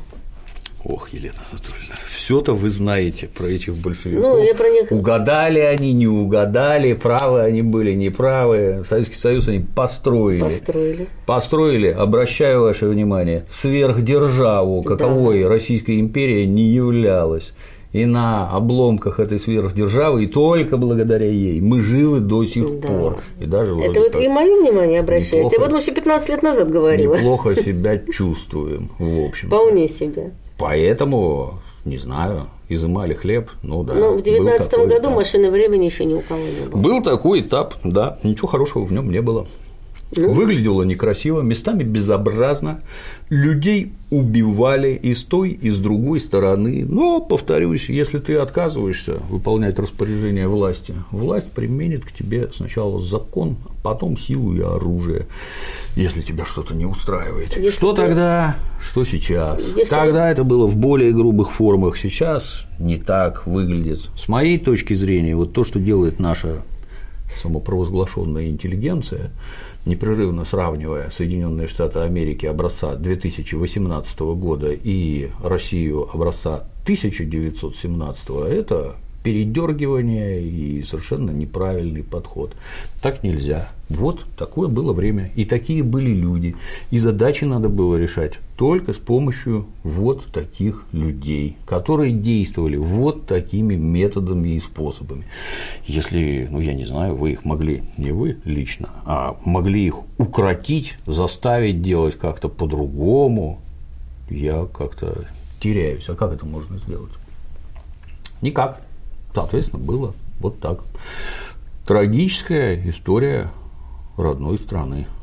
Их можно было укротить только одним способом – поставить над ними тех, кто еще сильнее и еще свирепее. что в конечном итоге было сделано. Не соглашусь, опять-таки. То есть до тех пор, пока власть не сформирована, пока вы там на местах отряды отсылаете от заводов, фабрик, угу. кто эти люди, что они делают. Так вот, когда уже власть на местах сформирована, там есть МВД, там mm. есть ГПУ, да, МВД, НКВД. Да ГПУ еще жить и жить. Не-не-не-не, которые как раз и следят за соблюдением законов и исполнением порядка Это вещей. еще предстояло сделать. Конечно. Если этого нет, на местах будет беспредел. Пока что была поставлена цель, вот, а методы ваши. Нет, не так. К таким Нет. методам никто не призывал, никого. Нет, никто не Еще призывал. раз вам говорю, в полицейских околотках даже сейчас никто никого не призывает пытать. Никто. Угу. Этого делать нельзя. Тем не менее, делают люди, потому что такие тоже вам проведу параллели, что при советской власти там не сильно надо было кого-то пытать, просто в силу естественных причин. Если у человека 20 лет оперативного стажа, то у него методы совершенно другие. Вот все эти ваши там прыжки с кулаками и прочее, это вот для малолетних идиотов. А у нас тут все башкой решается. Точно так же, как, например, извините за сравнение, вор вор, он никого не режет, не бьет, угу. не, это к вопросу о блатной романтике, он работает башкой. Моя задача воровать, так украсть, чтобы никто не видел, никто не понял, и я не попался. Вот это да, это высший класс. А вот эти размахивания руками, ногами, нанесение побоев, это вот для вас, для дегенератов. Точно так же и на службе. Человек опытный, он следствие ведет совершенно другими способами. И дознание у него проходит совершенно другими способами. Ну, давайте теперь, как в перестройку, чтобы 75% личного состава прослужило от полутора лет и меньше – ну, потому что все старые уволились, они не хотят да. в этом участие принимать. Ну, давайте посмотрим, что у вас внутри околотков творится-то. Вот эти люди, которые полтора года прослужили. А вы знаете, было в нашей истории такое, после 1938 года. Да сколько угодно. Большая часть чекистов как раз такой стаж и имела. И создали лучшую спецслужбу в истории Безусловно. 20 века. И такое тоже бывало. Большевики, они вообще способны да. были. Ну, Можно товарищ, заметить потому, как решили эту проблему, и потому, как решили. Да, так вот, кстати, насчет остроумнейшего метода подавления крестьянских восстаний восстаний. У нас же говорят, что Тухачевский повстанцев газами травил. И вот взяла я, значит, сколько они выписали газовых снарядов, примерно подсчитала, угу. что эффективно можно было потравить газами повстанцев в лесу 70 на 70 метров при безветрии. Лесной массив 70 на 70 метров при безветрии. А на самом деле приказ был написан достаточно простым, неприменяемым военным языком, и наверху надпись «Для чтения на сельских сходах». Вот приходит на сельский сход, читает такой приказ, который, в принципе, заведомо невыполним. И что бабы говорят? Вася, Вася, выходи из леса, тебя газами потравят. Уже потравили. Уже потравили. А Вася, который ужасов наслушался от ветеранов про газы, ой, все, бегу сдаваться. Вот, пожалуйста, вам абсолютно бескровный, эффективный, остроумный прием, который, опять же, внес свою лепту. Это не было э, не он один, но таких приемов было много. Пожалуйста, это вот явно придумка Тухачевского в его духе. Серьезные газовые атаки, как мы помним, во время Первой мировой, например, под городом Ипром, где там хлором травили. Да. Это баллоны, во-первых в огромном количестве. Но это казалось настолько дорого и настолько неэффективно, так что точно. правильный ветер на а вражеские позиции. провел учение. Открутим, пустили, да. отравили, и то результаты какие-то мало применялось. Тухачевский провел учение, нашел остров без, без деревьев, чтобы там даже козы не было, и его этими снарядами успешно обстреляли. Ребята там поучились немножко. А приказ о газах читали на сельских сходах. Чему они учились, интересно знать. Пушка, она одинаково стреляет все время. Если Слушайте, я артиллерист, то я, в общем-то, Я не знаю, это, это было новое снарядом. оружие, а товарищ Тухачевский вообще любил новое оружие, поэтому, наверное, они все таки что-то там делали. Я человек не военный, сказать не могу. Итого, завершая, Итого. ситуация сложилась отвратительная. Решить можно было только путем насильственного изъятия хлеб изымали насильственно, все это было сопряжено с массой эксцессов и с той, и с другой стороны, по ходу поднимались восстания, восстания опять подавлялись силой и разнообразными методами, ну, спасибо замечательному царскому правительству, которое последние 200 лет с крестьянами ничего не делало и к этому привело. Собственно, расхлебывать довелось большевикам, а поэтому, с точки зрения наших идиотов, именно они во всем и виноваты. Расхлебывать они еще только будут. Это еще Это только начало начало. расхлебывания, Это еще да. только начало. Ужасно. Спасибо. Елена. Здоровья. А на сегодня все. До новых встреч.